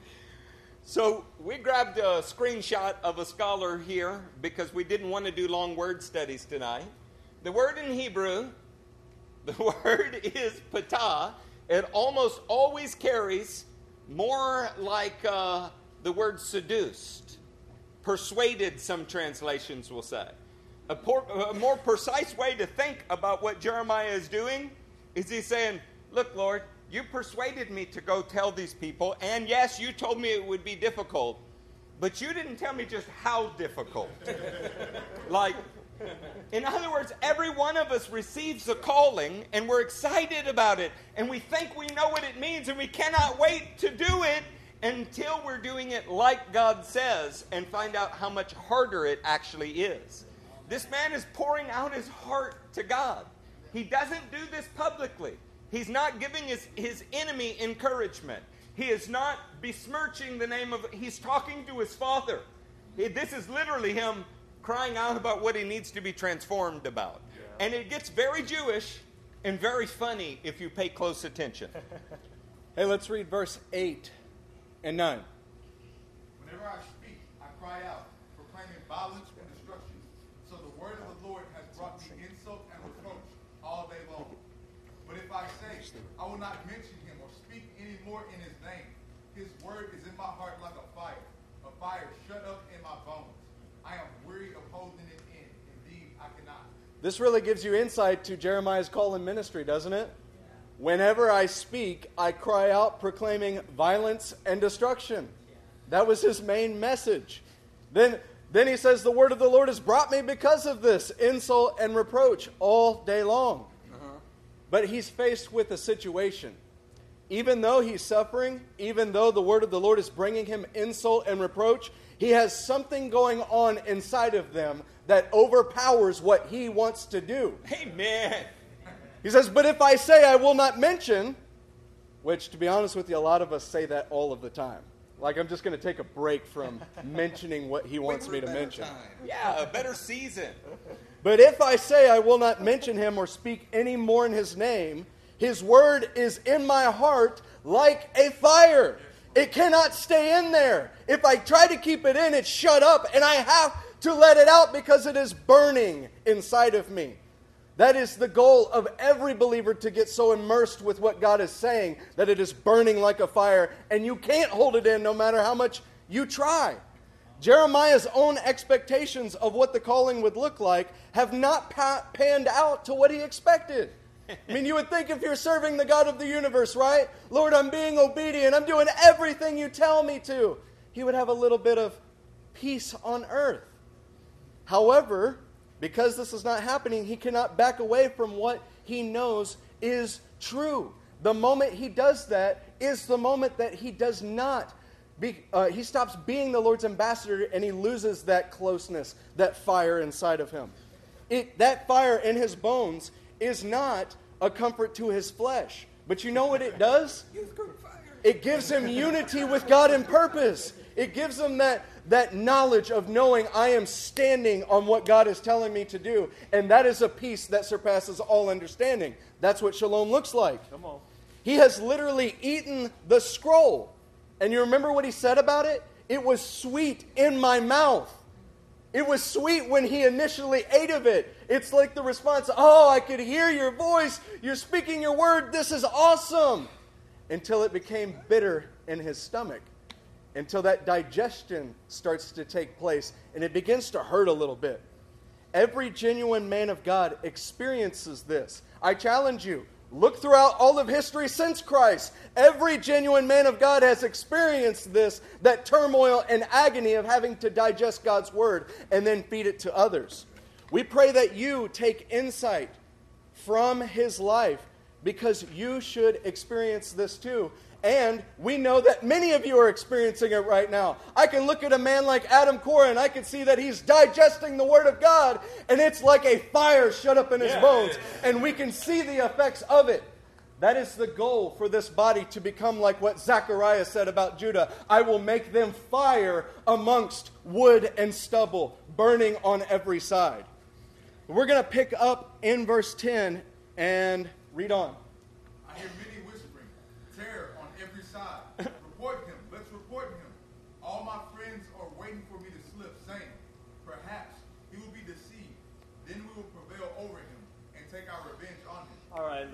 Stop right there for a moment. All his friends, all the people that were at one time close with him, maybe all the people that were from Anathoth, they're saying, they're sitting there and they're waiting for Jeremiah. They're saying, hey, he's going to slip any moment. Hey, Jeremiah's going to fall any moment. Maybe he's going to be deceived. Then we'll have our chance to prevail over him. But in this chapter, we see Jeremiah coming into the temple. Where is the temple? What city is the temple in? Come on! Jerusalem. The temple is in Jerusalem. You know what that means? It means that Jeremiah had correctly dealt with the footmen in his life. He's at a stage right now where he had dealt with the friends and family, those things correctly at Anathoth. He had had his experiences. He had taken his stand for the truth. He had rightly reflected the Lord. And so we find him in Jerusalem here. Jeremiah is racing with the horses. Yeah. Jeremiah Yeah. is running with the horses. He is in his call. He is doing his thing because he rightly dealt with the, the friends and family that were at Anathoth. This is amazing. But can you see how difficult it is? Can you see how hard it is? You know, at the beginning, when he first swallowed that scroll, it was kind of sweet, you know? It was nice. It was something that was pleasant. Man, that call. It feels good to know that the Lord's got a call on my life. I know it's going to be difficult, but it feels good. Now he's in Jerusalem, standing up to the oldest elders of the land, the most respected people of the land, standing up to kings and prophets, standing up to other people that believe that they're right with the Lord. But Jeremiah has learned to stand with God, and it is qualifying him to run with horses. And let's hear his further interaction with the Lord. Get 11 through 13.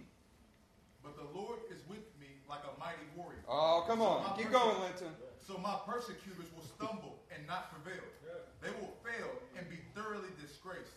Their dishonor will never be forgotten. Man, you gotta love eternity when you're on the right side of it. Keep going. O Lord Almighty, you who examine the righteous and probe the heart and mind, let me see your vengeance upon them. For to you I have committed my cause. Man, this is like Psalm 139. Search me, O God, and let me see them searched, and your vengeance come upon them. Sing to the Lord. Give praise to the Lord. He rescues the life, the life of the needy from the hands of the. Saints, he's praising God because he knows he will be rescued and they will not be. That this is the finality of the matter. Look, in his battle with despair, he's reminding himself of the God who is with him. Now, the word here that is translated, mighty warrior, there's a little more at play that we're not going into because we're going to keep moving. But it's more like the terrible mighty warrior, mm. the dreaded mighty warrior.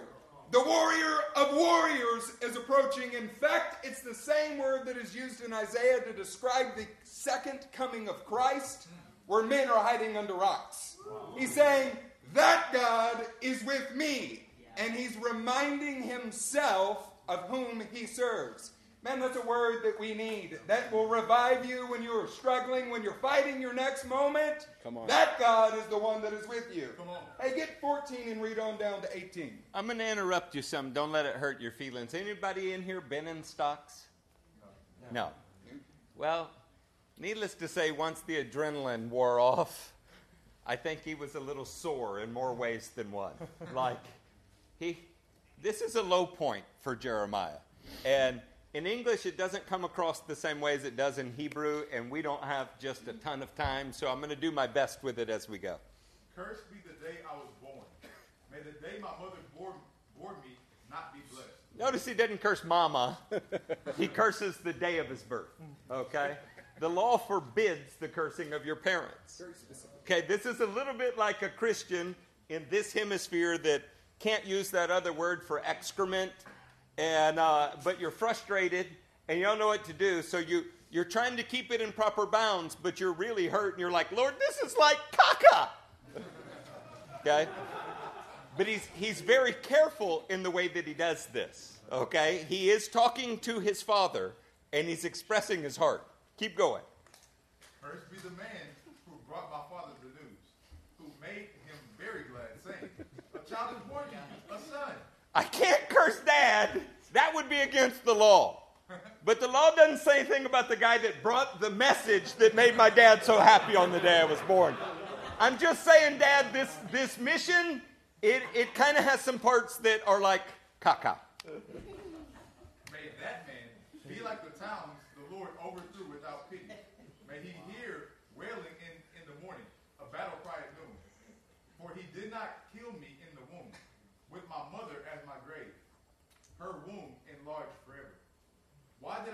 out of the womb to see trouble and sorrow and to end my days in shame. This is not Jeremiah sinning. You need to get straight this, okay? This is Jeremiah before his God, and he's talking to him about the depths of his heart so that he can be transformed. He goes on and he does everything the Lord says. And before it, he did everything the Lord says. This is a man wrestling with the difficult and the agony of being actually used by God. I'm a little concerned for so many that find it so easy to perform their calling. I think it's because they're not actually doing their calling. I find it agonizing. Enjoyable, I love it, but it's agonizing. Yeah. And it's agonizing because it's difficult to discern where God stands, stand with Him, and not doubt what He has shown you, and yet be pliable in His presence in case you got it wrong. That is an agony. And Paul uses the exact same words when he's talking to Timothy. Go agonize the good agony. See, that's not pulling a, a sermon out of a, a file. That's not your predetermined drop down list of how you think God wants to speak to everybody on the planet. Yeah. That is knowing the right word for the right moment and it not coming from you. Jeremiah is taking his concerns to the right place. He's taking them to the throne of God. Mm. Look, it's so important that you appreciate that this man is letting you know he's not just the giant superstar who it's all perfect all the time. He's more like, oh, a predecessor, Elijah, who laid down under a broom tree because life wasn't going the way he thought, even though he called down fire from heaven. Uh, even though he put to death all the false prophets, ate food from the heavens, and outran chariots, this was not quite how he expected it to go. And man, it just hurts to be in stocks. And he's talking to his daddy about it. Let's pick up in verse tw- or chapter 21. The word came to Jeremiah from the Lord when Zedekiah sent to him Pashur, son of Malchijah, and the priest Zephaniah, son of Maaseiah. They said, Now, we want you to know, just for your own studies, that this may or may not be the same Pashur. And that makes a difference. If it's the same Pashur, then you get a whole different feel of what's going on here. But it may not be. What we see here, though, is that they have different fathers listed. So let's pick up in verse 2 and keep going. Inquire now of the Lord for us, because Nebuchadnezzar, king of Babylon, is attacking us. Perhaps the Lord will perform wonders for us as in times past, that he will withdraw from us. Pastor Wade's laughing in the sound booth because he knows exactly what it's like to have people hate you and then two verses later ask you to inquire of God for them. Hmm. The truth is, is that these chapters are split by a lot of years. Now we are seeing that Zedekiah is the king over Judah. And if you know that Zedekiah and his reign and when that was, he's the last king of Judah before his captivity. We want you to know that Jeremiah is not a chronological book. It's a collection of his prophecies that are written into a book, and it's not entirely chronological. So there's a split here between chapter 20 and chapter 21 in time, but now we're at the very end of the process of judgment. This is when captivity is coming. Babylon now is apparently attacking, as Jeremiah has been saying since the first chapter. So you have this time that is that is expanded, this time gone past, and everything that Jeremiah has said would happen is now happening. They have rejected him for that amount of time, but now that they see it happening, they're like, "Hey, you were right. Can you inquire now for us? Can you can you pray for us?" Even though Jeremiah's been speaking all along what they must do, and they've been ignoring it. Except they're not saying, Jeremiah, you're right. They're now forced with the truth that he said Babylon was coming and he's there. They're not saying you're right and we want to repent and we accept the judgment of God. Instead, they're hoping for something else. See, Zedekiah is probably reflecting on previous history, hoping for a reprieve. In Isaiah 37 and in 2 Kings, Hezekiah has the same situation, except entirely different. You see, Hezekiah and the nation at the time, they were willing to repent. But they have a wicked king who is coming against their doorstep. And Hezekiah had asked the prophet, the national prophet, Isaiah, for help. And the Lord sent an angel to wipe out Sennacherib's army. He sends an angel and wipes out 185,000 men who were sieging around the city. Now, you see, everybody prefers to be Isaiah. Now let But that the- sink in for a minute. Everybody prefers to be the prophet that whenever someone is crying out, please inquire of the Lord, perhaps he'll do something miraculous. You show up on the scene and say, Bam, the Lord's heard you and he's going to answer you and defeat all your enemies. I, I want to give you a practical example. Do you think the Lord will heal me? Of course He'll heal you, baby. What makes you say that? What, what would make you say that? That is your misunderstanding of the word and what you would like to be true. There are many people God will not heal. Wouldn't a, a great question be in your own heart, Lord, do you want this person to be healed? You no, you just assume he wants to heal everybody. What if God's the one that struck him with the sickness in the first place? I'm not saying he does that only. I'm not saying that's the only possibility, but why does it never occur to the Christian body that somebody might be under the judgment of God? Because you would like there not to be the judgment of God. Yeah. That's why. Now, obviously, we would all like to have the answer at the time that someone's asking, right? We all want to be the person that has the answer. But a safe route for you is if you don't know the answer, don't say anything. Don't put yourself in the position of speaking for God when you really don't know. But see, Jeremiah is in a, a position entirely different. He does know because God has been telling him. This is a nation that will not repent. And so Jeremiah cannot just run to the rescue of Zedekiah. He has to stand on what God said and say, Judgment is coming whether you like it or not. So the question is everybody can be an Isaiah, but are you capable of standing as a Jeremiah in the situation that God directs you to? If God is telling you that this person cannot be saved, are you capable of reckoning with that? Are you capable of, of seriously understanding the truth of God's judgment and relating it? It's a serious question. Tonight we're going to grow into that, though. We're going to become better at recognizing God's word. I've been watching Chris grow into things like this. Yeah. He's getting it. Look, all of us are going to misstep somewhere along the way. I, I, I bet I've misrepresented the Lord more than anybody in the room, and I have because I've been representing Him longer than most all of you in the room. And when you get something wrong, you go back before Him and say, Transform me. Transform me. I don't have the right to represent my own opinion. Come on. I, and not long ago, I stood up in a group with five or six hundred people. I told them, "Oh, come forward. I'll pray for your healing." Well, that was true, but I also had no idea whether God wanted to heal those people. And as I'm standing there praying for them, I found myself moved to pray for some of them for healing, and others I had to look them in the face and say, "You know what? I don't think God has any interest in healing your hand. I want to talk to you and pray for you about your soul." Okay? You know, some of them got upset. They have good pastors, and their pastors went back to them and said, Shame on you. You're asking for the wrong things. Said, Well, the man said, Come forward if you want this. Yeah, but the man represents God, and he got that part wrong. Hmm. You, are you guys ready to move on?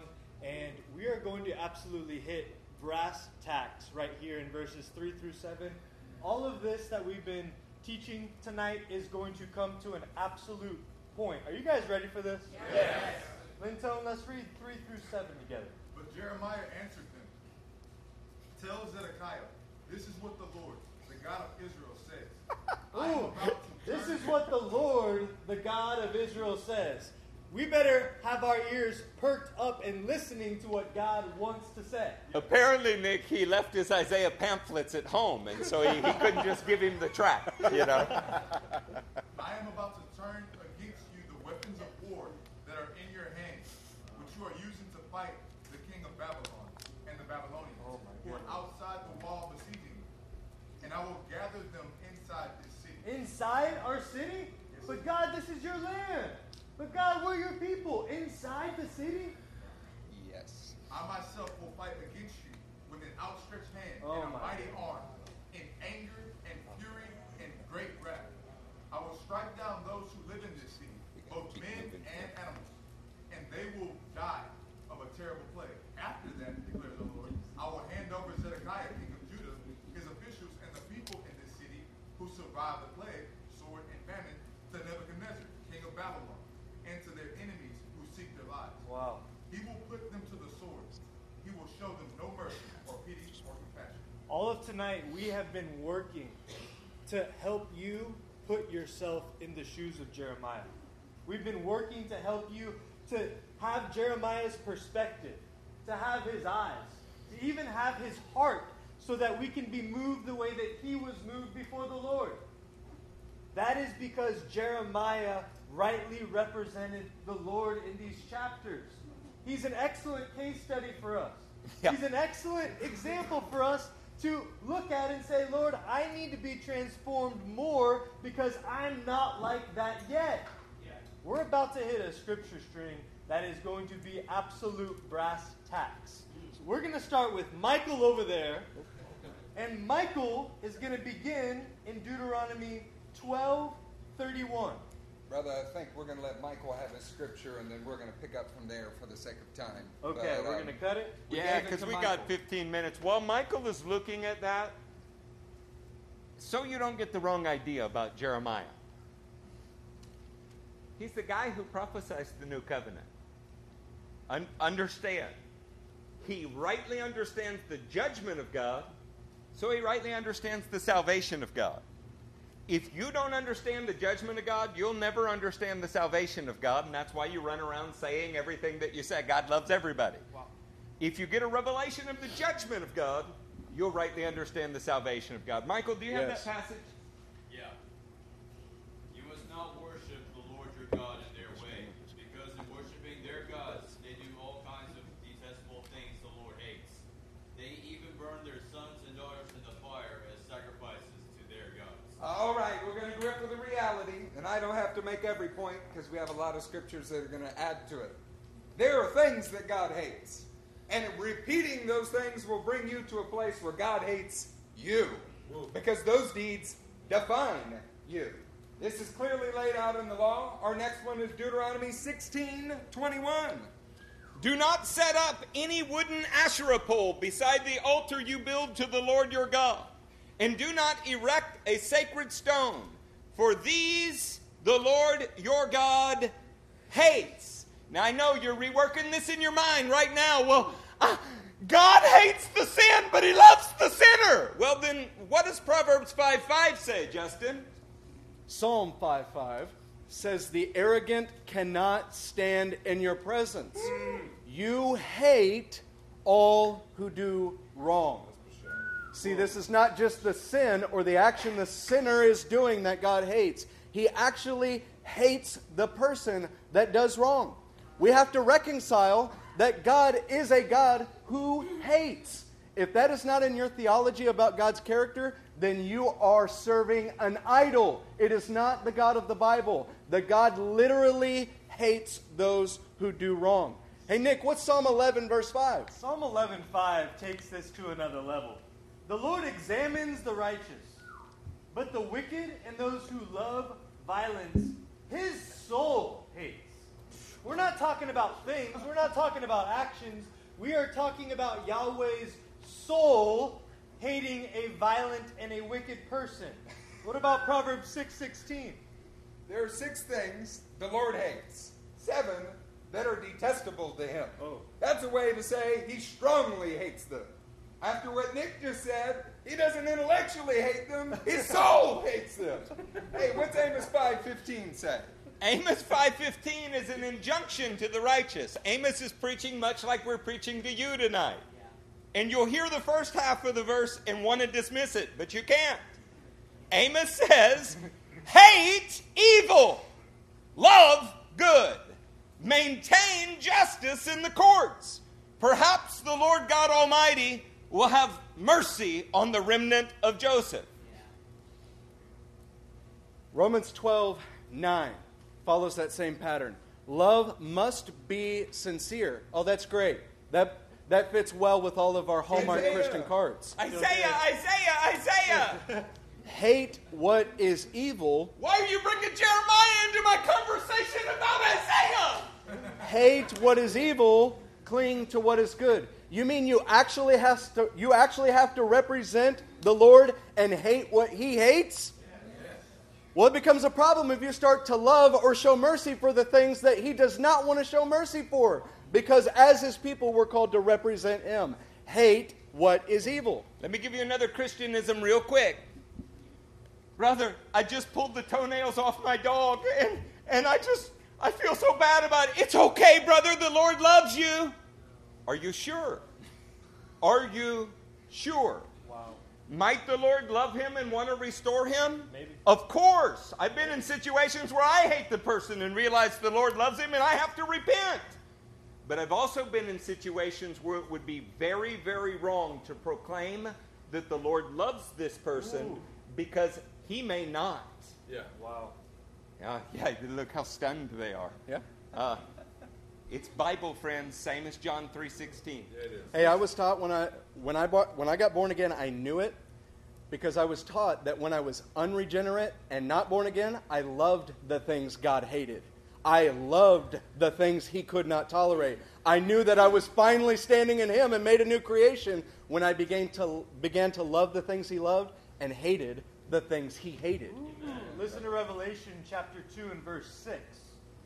But you have this in your favor. Wow. Word from the Lord. You have what I'm about to say in your favor. You hate the practices of the Nicolaitans, which I also hate. Yeah, but Lord, I, I want the Nicolaitans to be saved and be a part. That's not what I'm saying to you. As a church, I'm saying you hate their practices and I hate their practices, so I have my stamp of approval. You're representing me well. Yes. Come on. Romans 9, 13 through 14. Just as it is written, Jacob I loved, but Esau I hated. Now I know, you biblically literate individuals are running through your mind. These are two different nations. Yes, God hates some nations as well. What then shall we say? Is God unjust? Not at all. Oh, snap. The Apostle Paul is beginning to make personal, practical application uh, from God's viewpoint of a na- nation down to his actual audience. He's taking the principle and he's going to drive it further. For he says to Moses, I will have mercy on whom I have mercy, and I will have compassion on whom I will have compassion. Saints, we're going to keep moving this evening.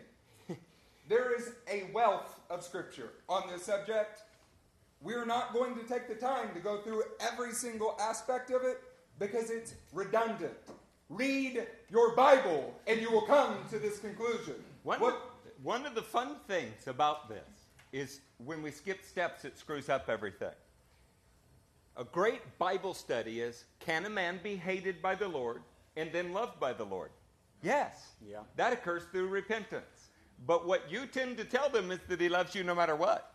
And I'm not sure that, the, I'm actually sure the Bible doesn't say that. Right. Let's read verse 8. Furthermore, tell the people, this is what the Lord says. See, I am setting before you the way of life and the way of death. Where have we heard that before? Maybe write down Deuteronomy 30 15 because it says the same thing. God's word is a matter of life and death, and it depends on a lifetime of choices. Yeah. How you react to his word produces either life or death. These things, uh, they were always said to the believing community. He didn't say to a lost nation, I've set before you life and death. He says it always to the believing community. We're telling you tonight that these principles are life and death. Some of you will move on and enjoy great life, some of you may not. And that will be your choice because you are now empowered to make that choice. Yeah. I pray you choose to be transformed. Let's do verse 9. Hey, who wants a little bit of hope? Yeah, we all want hope, right? Well, we're going to find it in verse 9. Whoever stays in this city will die by the sword. Oh, Famine or plague. Dece-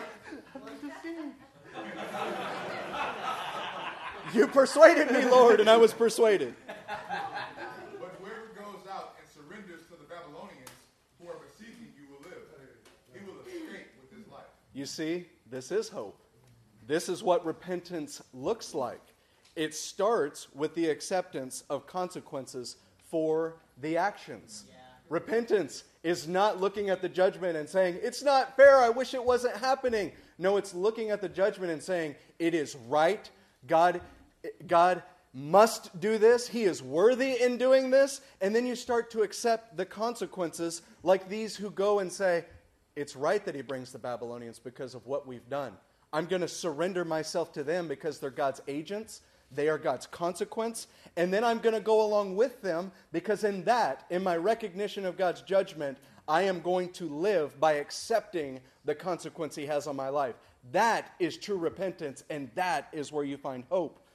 We tend to take the subject of forgiveness and think that it means the removal of consequence. I want you to understand that sometimes repentance is best seen in the light of somebody who's going, Hey, I deserve every bit of that consequence, and I, I, I'm happy to take it because I deserve it. If only there might be some chance for me to continue to walk with God. See, that's eternal forgiveness and temporal consequence. Yes. And the church seems to have no understanding of that. What is verse 10? I have determined to do this city harm and not good, declares the Lord. It will be given into the hands of the king of Babylon, and he will destroy it with fire. Moreover, say to the royal house of Judah, Hear the word of the Lord.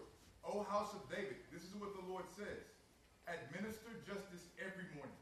Rescue from the hand of his oppressor the one who has been robbed. For my wrath will break out and burn like fire because of the evil you have done. Burn with no one to quench it. I am against you, Jerusalem, you who live above this valley in the rocky plateau, declares the Lord. You who say, Who can come against us? Who can enter our refuge? I will punish you as your deeds deserve, declares the Lord. I will kindle a fire in your forest that will consume everything around you. Wow. The words of Jeremiah and the words of the Lord through Jeremiah, they are intense. Let's turn together to 2 Corinthians Everybody in the church, please do this. chapter 5. We've got four minutes left and we're going to use them well. We've only got a, a couple passages left tonight. But this is where the Lord was urging us to land the plane tonight. We want to make sure that everybody in the room is in 2 Corinthians chapter 5 and verse 9. Say there when you're there. There. So we make it our goal to please Him. Whether we are at Amen. home in the body or away from it. Yeah, there is no stipulation to that statement. We don't make it our goal to please Him if it's easy.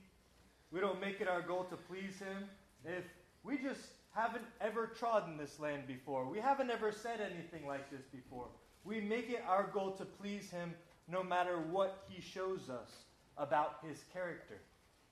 For we must all appear before the judgment seat of Christ, that each one may receive what is due him for the things done while in the body, whether good or bad.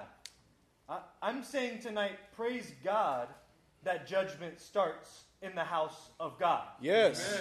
Praise the Lord that his right judgments he's revealing to us. Yes. He's giving us clear vision about them.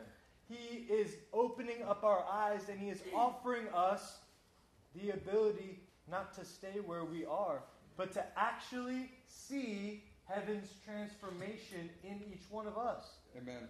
You don't get to choose whether you want to be Isaiah or Jeremiah. You don't get to say, you don't get to wake up in the morning and say, Today, I'm going to be Isaiah because it just feels better. You don't get to choose whether you are delivering words of encouragement or whether you are delivering words of wrath and judgment. What you do get to choose is every day to wake up and say, Lord, transform me. Lord, I'm dependent on you. Lord, I need you. Lord, draw me close to you. I'm drawing towards you. Help me to hear your words. Psalm 45 7, it tells us clearly love righteousness and hate wickedness. Our charge for you today is can you be both of these men? Can you be both Isaiah and Jeremiah? Can you look at a situation and be either Isaiah or Jeremiah in the moment based on what the Lord God is speaking to you? We need to get Jonah out of here. Jonah was in a situation where the Lord spoke to him a message and Jonah said, Nope, Nope, I can be like this man, but I can't be that man that you're telling me, Lord. And he ran in the opposite direction because he just couldn't do it. He had a selective message. What lessons have you gleaned from his life? we need to turn around and repent. We cannot have selective messages. It doesn't matter if it's the person closest to you or the homeless person on the street that we were talking about. We need to have the message of the Lord. Jeremiah and Jesus, these two men, they both spoke the word of salvation and they spoke the word of judgment. We must learn from Jeremiah's life. We must learn from his reflection of the Son of David, Jesus Christ. We need to learn how to be both of these men in our lives. Saints, we're at the balance of our time. I want to tell you for just a moment as my family prior to praying. From Miss Jenny in the back all the way up to the front row. Jesus spoke to a church in Revelation chapter 3, verse 2. Told them, Wake up, strengthen what remains. Many, many times, if you're pursuing the Lord, you're going to find out there are areas you must wake up to Yeah. that must be strengthened. Yeah. This is the walk of salvation, one that is engaging in an ever narrowing door. Yeah. He goes on to say, For I have not found your deeds complete in the sight of my God. Saints, you are blessed to have pastors, elders, the voice of prophecy in our life that is both encouraging us about what has happened and telling us we're not there yet. That's not condemnation, that is the spurring on, the cry of Christ that says, until it is finished. Yeah. Verse 3 says, Remember, therefore, what you have received and heard. Obey it and repent. Saints, we've come to yet another crossroad when you're recognizing you don't have what you need, but if you remember what God did for you in the past, He is able to bring it to you now if you obey and repent. We serve a transformative God. This is a Jordan kind of moment for every one of us, though. We must learn to cross it once again and be both men like Isaiah and Jeremiah. Amen. We're at the end. And we're empowered to make choices. I'm completely convinced, and I have some experience with this body, that we need transformation in this area. Amen. It's not the selective job of a few to share the unpopular words, a few of us to lose our families. Some of the proudest moments of our ministry team been when I've watched Amen. women like Cassidy Piro stand up for righteousness no matter what it meant. When I see the Molochs take a stand no matter what it means. Because in all of these cases, it's confusing. Everybody's saying all of the right things, but their actions show something entirely different. You have to determine do I stand with God or not? You, you have to make that decision. But ask yourself if you don't stand with Him, what do you need to do? You need to repent. I know something of the agony that Jeremiah was in. I really, really personally do. He did it better than I do, but I'm looking for all of us to aspire to what he does. Speak the word that God gives you, not the one that you would like or that you think is well received or makes your life easier. Leonard Ravenhill has been too often quoted as saying it. It probably doesn't have the same meaning that it did the first time that he did. The God of all comfort comforts the afflicted, but he afflicts the comfortable. People hated him until after he was dead, because then they could apply his words to other people. He couldn't be talking about them. We have to get this right. Amen. I believe God's brought us to this night for this reason. So much so we changed the whole format, the number of chapters, the way we delivered everything tonight. It's uncomfortable for us. But I'd rather us be uncomfortable for a moment and have the confidence that we stand with God in the years to come. Amen. Yeah. Because I believe we're in the days of Jeremiah, and this is an adjustment that must be made. Would you stand to your feet?